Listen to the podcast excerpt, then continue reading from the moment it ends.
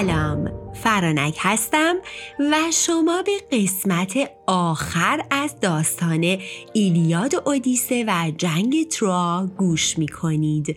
به تاریخ نه خرداد هزار و چهارصد و یک.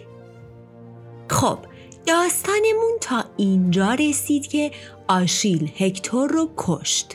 دوازده روز آتش بس اعلام شد، اما توی همین دوازده روز پاریس به کمک آپولون آشیل رو کشت و در حالی که دو طرف مونده بودن بقیه جنگ رو بدون نیرو چی کار کنن، اودیسه به آگاممنون گفت که فکرهایی توی سرش داره و بهش قول داد که با این فکر قطعاً پیروز خواهند شد.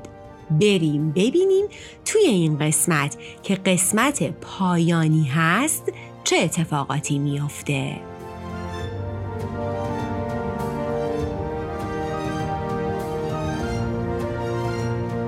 اودیسه زیرک نقشه‌ای توی ذهنش میپروروند، اما برای عملی کردن اون نیاز به نیرو داشت.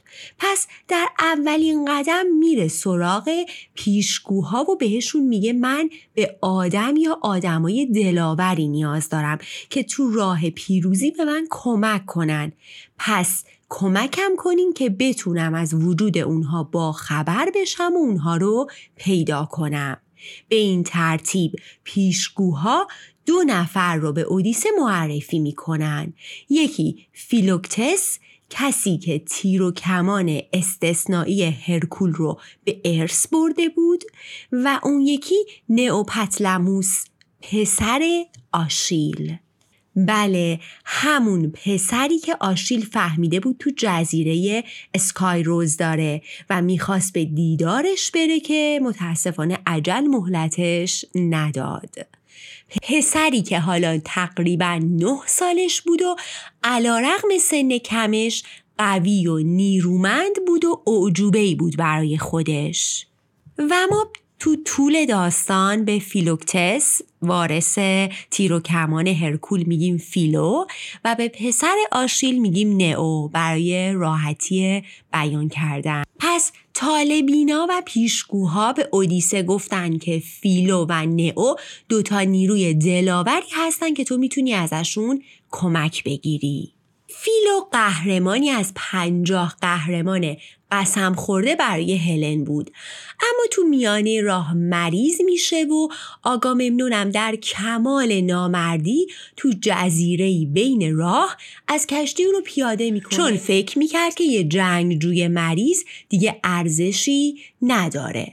حالا الان که دیگه نیرو نداشتن و به تیر و کمان جادویی فیلو نیاز پیدا کرده بودن، دیومد رو میفرستن سراغش و اون بیچارم با اینکه بهش بدی شده بود اما فراموش میکنه و به کمک یونانیا میاد. فیلو که از راه میرسه، اودیسه بدون فوت وقت میبردش کنار دیوار تروآ و پاریس رو اون بالا بهش نشون میده و میگه ازت میخوام دخل این بچه خوشگل بیخاصیت رو بیاری. حالا پاریس اون بالا چی کار میکرد؟ از روزی که آشیل رو کشته بود، که البته خودش هم نکشته بود ولی همه اینجوری فکر میکردن، توهم قدرت برش داشته بود و دائم بالای دیوارهای تروآ شمشیرش رو تو هوا تکون میداد و برای یونانیا کری میخوند. پس فیلو تیری زهرآلود از تیرهای هرکول رو در میاره و به سمت پاریس شلیک میکنه. تیر به بازوی پاریس میخوره، همون موقع که چیزیش نمیشه و فقط مصدوم میشه، اما همه میدونستن که زهر وارد بدن پاریس شده و به زودی دخلش میاد. پس پاریس رو میبرن به اتاق خوابش و از هلن میخوان تا پیش یکی از الهه های کوه آیدا به اسم انونی بره و دوای درد پاریس رو از اون بگیره که فقط این پادزهر رو انونی داره. هلن دیوونم با اینکه از پاریس متنفر بود اما نمیخواست دلیل مرگ اون باشه. پس میره به کوه آیدا پیش انونی. تا اسم پاریس رو میاره انونی شروع میکنه بد و بیراه گفتن. هلن گیج شده بود که داستان چیه؟ انونی میگه موقعی که پاریس یه چوپون پاپتی بود من زنش بودم. من که از خدایانم حاضر شده بودم با اون ازدواج کنم. اما وقتی آفرودید وعده وصال تو رو به پاریس داد اون به راحتی منو ول کرد و رفت. حالا من کوفتم به اون نمیدم.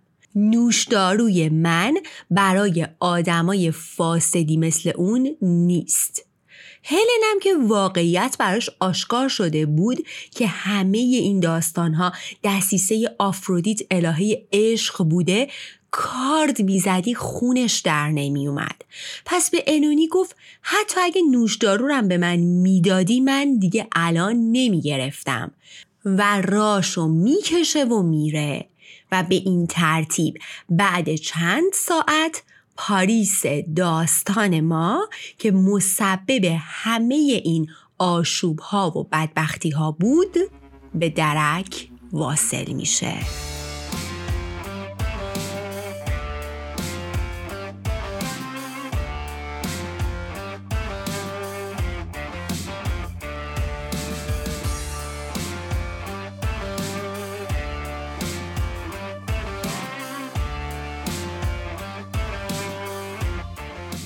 هلن که دیگه فکر میکرد آزاد شده خیالی خام بود.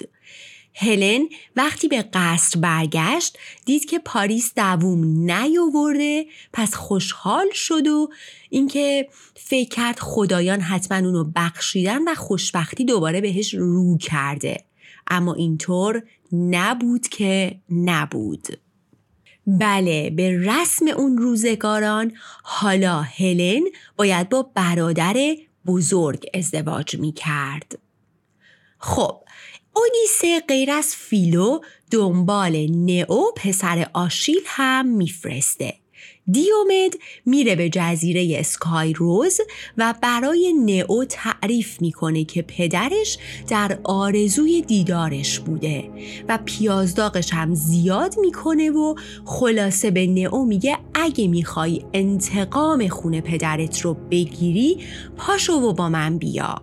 نئو هم که یک بچه نه ساله ساده بود سری منقلب میشه و به راه میفته.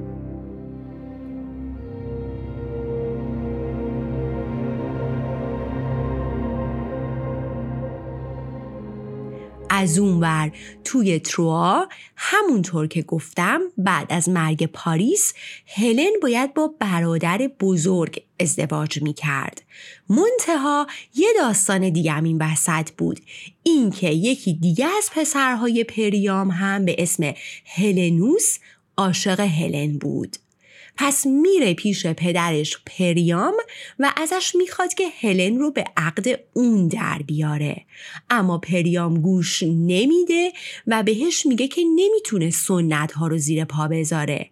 هلنوس هم قهر میکنه و میذاره و از تروآ میذاره از تروآ میره. اما به محض خارج شدن چشمش میفته به کشتی یونانیا و اونجا بود که فکری شیطانی به ذهنش میرسه.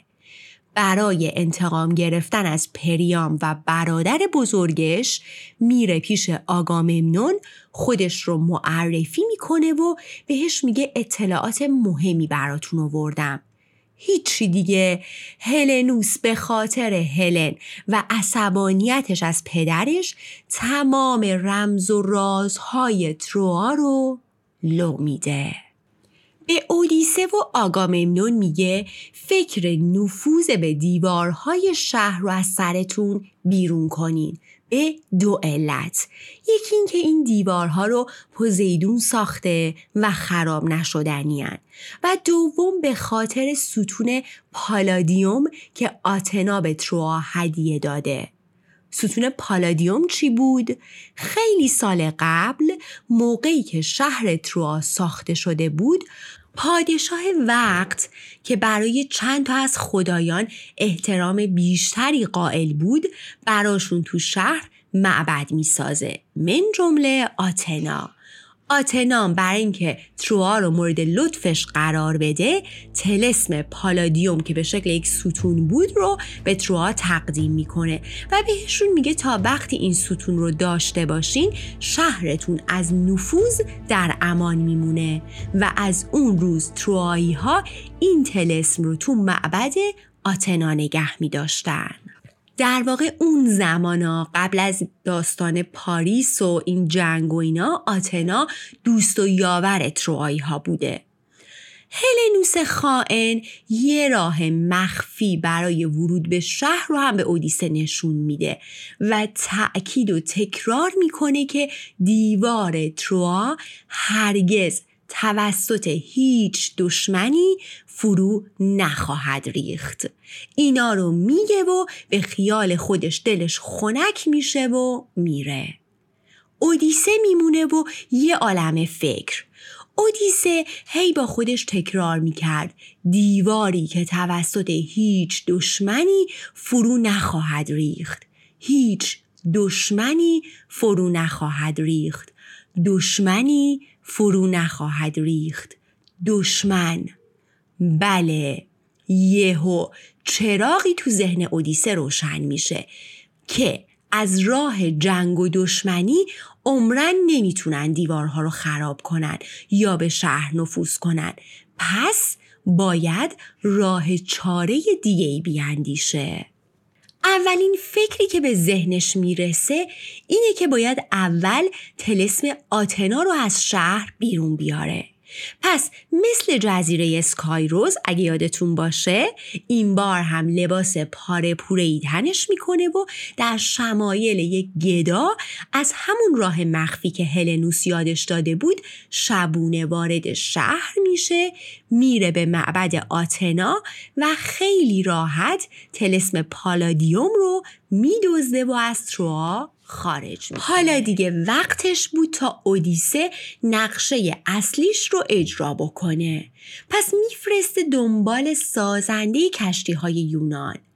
اودیسه از سازنده کشتی‌ها که تو این کار خیلی حرفه‌ای بوده میخواد که اسبی غول پیکر از چوب براش بسازه.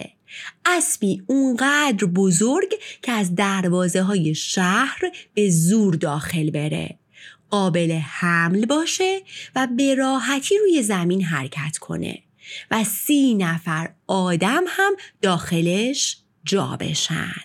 سازنده اول خیلی مردد بود، اصلا نمیدونست میتونه از پس همچین خواسته‌ای بر بیاد یا نه، به خصوص که اودیسه خیلی هم سریع این اسب رو میخواست.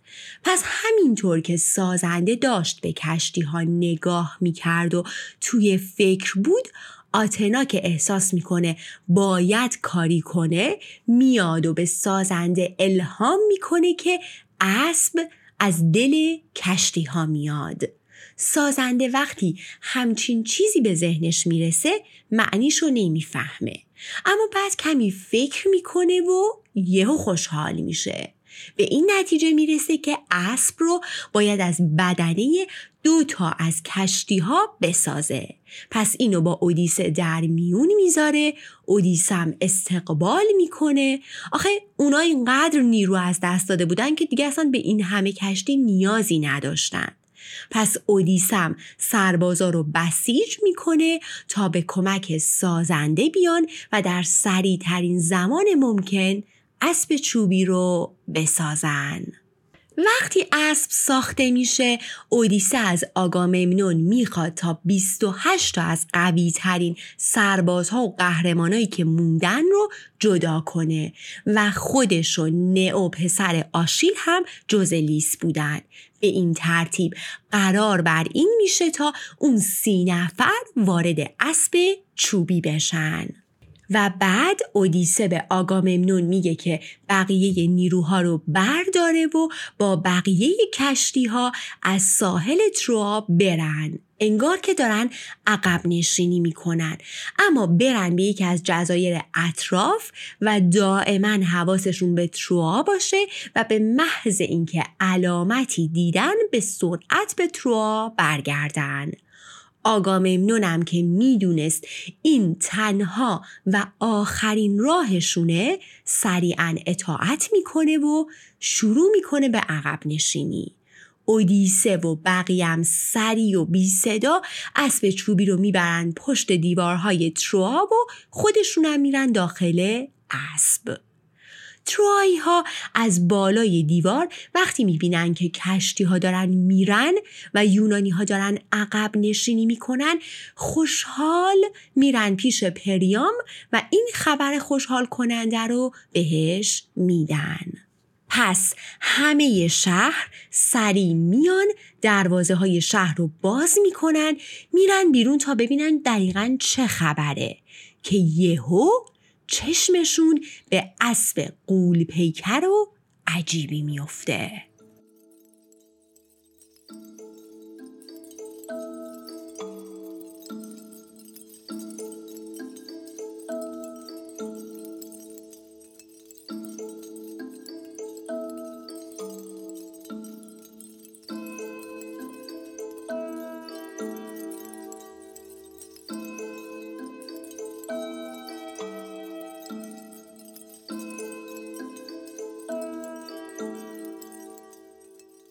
اسب رو که میبینن کلی تعجب میکنن، بعد شروع میکنن به نظر دادن، هر کی یه چیزی میگفته، ولی در آخر به این نتیجه میرسن که این هدیه‌ای از سمت خدایانه به مناسبت این پیروزی. میان که شادی کنن، یهو یکی از کاهنای معبد آتنا میاد جلو و چون پالادیوم رو از معبدش دزدیده بودن به همه چی مشکوک بوده، میاد جلو و میگه ساده نباشید، این اسب همه چیش عجیبه. یه میله بر میداره و میکنه تو شکم اسب. حالا فکر کنید اودیسه و یارانش تون شکم بودن، فقط شانس میارن که اون قسمتی که میله وارد میشه اونا نشسته بودن. کاهن میگه ببینید این اسب داخلش خالی خالیه، پس به نظر من میتونه خیلی خطرناک باشه، پس باید همینجا آتیشش بزنیم و اصلا داخل شهر نبریمش. کاهن داشت با حرفاش همه رو متقاعد میکرد که پوزیدون که همونطور که گفتم کینه قدیمی نسبت به تروآ داشت، دید که این کاهن داره همه چی رو خراب میکنه، سریع دست به کار میشه و چون خدای آبها بود به فرمانش دوتا مار از آب میان بیرون و کاهن و دوتا پسرش که کنارش وایساده بودن رو میبلعن و برمیگردن به آب. با این اتفاق مردم تروآ مطمئن میشن که اسب از سمت خدایانه و کاهن هم مورد خشم همونها واقع شده، پس با هلهله و شادی از بزرگترین دروازه شهر و به زور اسب رو میبرن داخل و میذارنش کنار معبد آتنا. شب که میشه همه میرن به خونه ها تا فردا جشن مفصلی به یمن این پیروزی راه بندازن و اینطوری بود که اودیسه و بیست و نه نفر دیگه سریع از اسب خارج میشن، دروازه های شهر رو باز میکنن، از بالای دیوار به آگاممنون و یارانش که توی جزیره نزدیک تروآ بودن علامت میدن که سری بیان به تروآ، دروازه هم که باز شده بود و به این ترتیب سپاه یونان وارد تروآ میشن و اون شب آروم تبدیل میشه به جهنم. اونها به صورت وحشیانه شروع میکنن همون شبونه همه جا رو آتیش زدن. در عرض نیم ساعت همه جای شهر شعله ور، جیغ و فریادهایی بود که همه جا به گوش میخورد و به این ترتیب زیباترین شهر مدیترانه به آتیش کشیده میشه.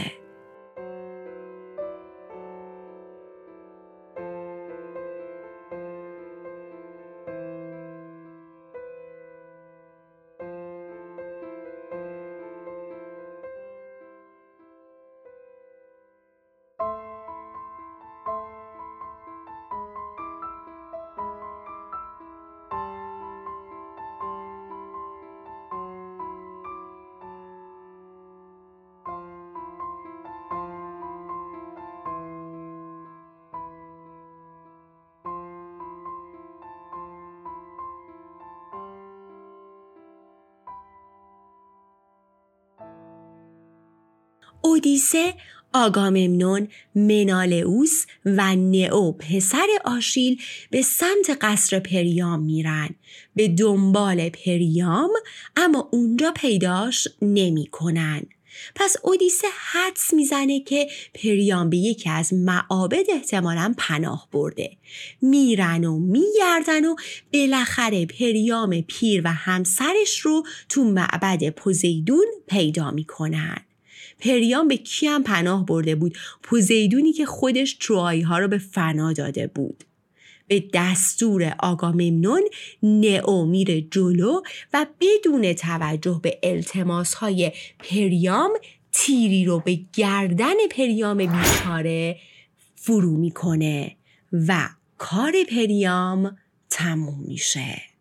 بعد سریع بر میگردن به قصر به دنبال پسر دو ساله هکتور و نئو به بدترین شکل ممکن دخل اون رو هم میاره. نئوی نه ساله بدتر از باباش وقتی آتیش کینه و انتقامجویی جلوی چشماشو گرفته بود تبدیل به یه حیوان شده بود. از اونور منلائوس میره سمت اتاق هلن و میدونست که الان هلن شوهر سومی داره، پس به قصد کشتن هر دوتاشون به سمت اتاقشون میره. در یک چشم به هم زدن دخل پسر بزرگ پریام یا همون شوهر هلن رو میاره، اما میاد تا کار هلن رو یک سره کنه که چشمش به چشمهای زیبای هلن میفته. دستش میلرزه. هلن هم از فرصت استفاده میکنه و میفته به پای منلائوس و با گریه و عجز و ناله اظهار ندامت میکنه. هیچی دیگه، بعد این همه سال جنگ و خونریزی و بدبختی و این همه آدم که زندگیشون به فنا رفت، منلائوس و هلن دست در دست هم از قصر پریام خارج میشن و به سمت یونان و قصر خودشون برمیگردن. آگاممنونم مثل من دهنش باز مونده بود.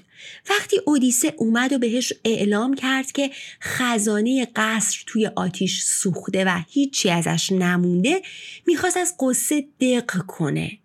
این همه سال، این همه بها داده بود، از همه بدتر دخترش رو قربانی کرده بود، حالا هیچی به هیچی.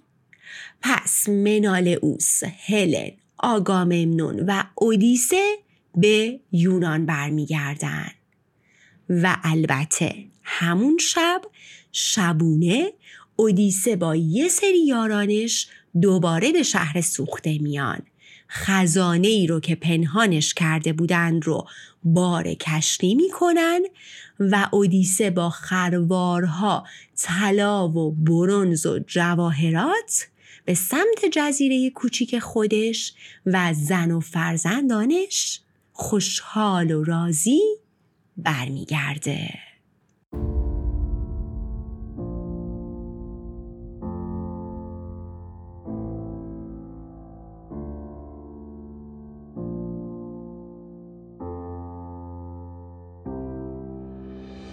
این بود از داستان جنگ تروآ و ایلیاد و اودیسه.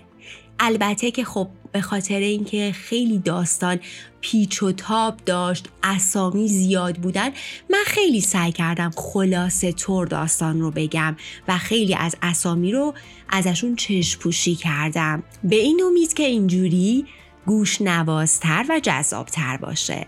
خوشحال میشم نظراتون رو با هم در میون بذارید و اگر این داستان رو دوستش داشتین به دوستاتون معرفیش کنید. داستان بعدی که تو اکوکست خواهم گفت، طبق نظرسنجی که تو اینستاگرام انجام دادم، داستان هفت پیکر نظامی خواهد بود. پس اگر علاقه دارین تا این داستان جذاب و عاشقانه و دلنشین رو بشنوید، با من همراه باشید. براتون آرامش، شادی و خیر و برکت رو آرزو می‌کنم.